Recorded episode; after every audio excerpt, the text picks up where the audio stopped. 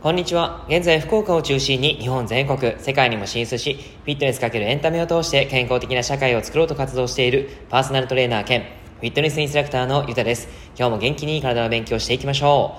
う。さて、今日は食育、玉ねぎの技、〇〇をすると栄養価が下がるから NG という内容をお話ししていきます。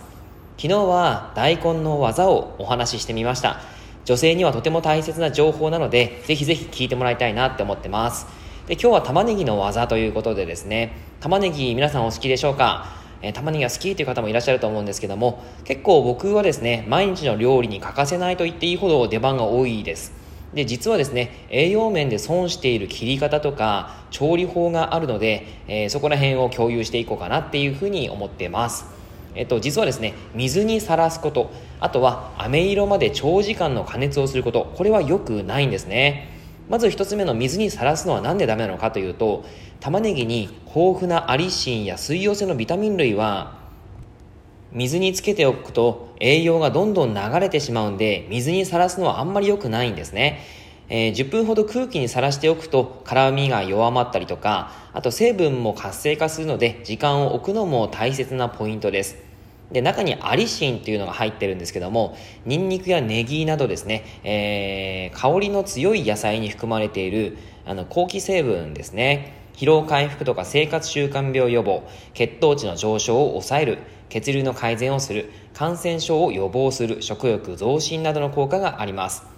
というのが、まず一つですね。えー、水にさらさない方がいいよということです。そしてもう一つですね。えー、飴色まで長時間の加熱するっていうのがあんまり良くないんですね。で、飴色玉ねぎにはですね、砂糖の50倍の甘さがあると言われていますが、長時間の加熱によって栄養価が甘さやコクに変化してしまうので、栄養はほとんど残らないと言われています。栄養を残した料理にしたいんなら、炒めすぎには注意が必要なんですね。でちなみに、アリシンの吸収率を上げたいんであれば、細かく刻んだ後に軽く油で炒めてからの調理がおすすめです。刻めば刻むほど血液がサラサラ効果に、えー、アップしますんで、えー、そんな形で使っていただくといいかなというふうに思います。えっ、と、まあ、玉ねぎがですね、えー、タンパク質量とか、例えば M, M のサイズ、M サイズで1個で、えー、177g あるんですけども、1.77g タンパク質入っています。まあ少ししか入ってないですけどね。であと炭水化物が 15.58g、食物繊維が 2.83g ですね。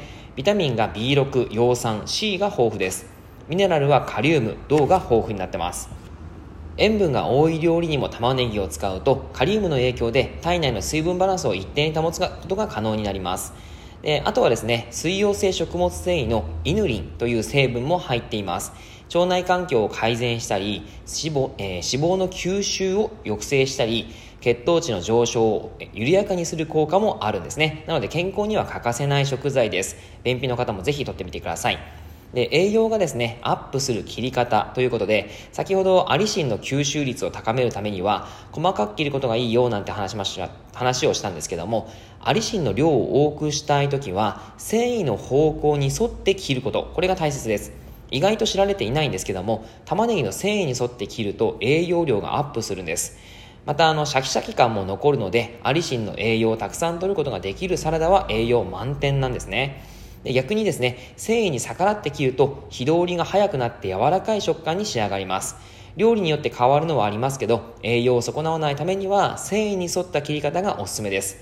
そして玉ねぎの賢い保存方法ということで、玉ねぎの皮には血液をサラサラにしてくれるケルセチンが多く含まれています。だからといって、まあ、皮を料理に使うというのはなかなか難しいんですけど、えー、身の部分のケルセチンを増やす方法があります。それは皮を取った状態で太陽に当てて1週間ほど干すこと。太陽に当てると栄養素を守ろうと活性化して通常よりも4倍多くのケルセチンになってくるんですね。で天気のいい日に、まあ、ぜひ太陽に当ててみてください、えー、ちなみに玉ねぎを切る際に出る成分が鼻や目に入ることで刺激を受けるのがダメな方はよく冷やしてから切ってあげるといいです。そうすると成分が抑えられます。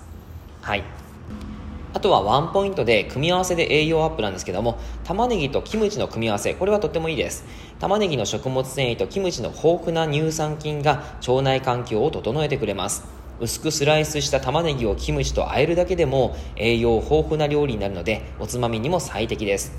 腸がきれいになると肌荒れやむくみの改善にもつながるのでおすすめの食べ合わせなんですね。あとはキムチの乳酸菌がさらに増える納豆を追加するとより栄養価がアップします。はいというわけでいかがでしたでしょうか？毎日の食卓にぜひ玉ねぎは活用してみてください。以上になります。内容がいいなって思えたら周りの方にシェアしていただくと嬉しいです。またいいねマークやフォローを押していただくと励みになります。今日もラジオを聴いてくださってありがとうございました。では良い一日を。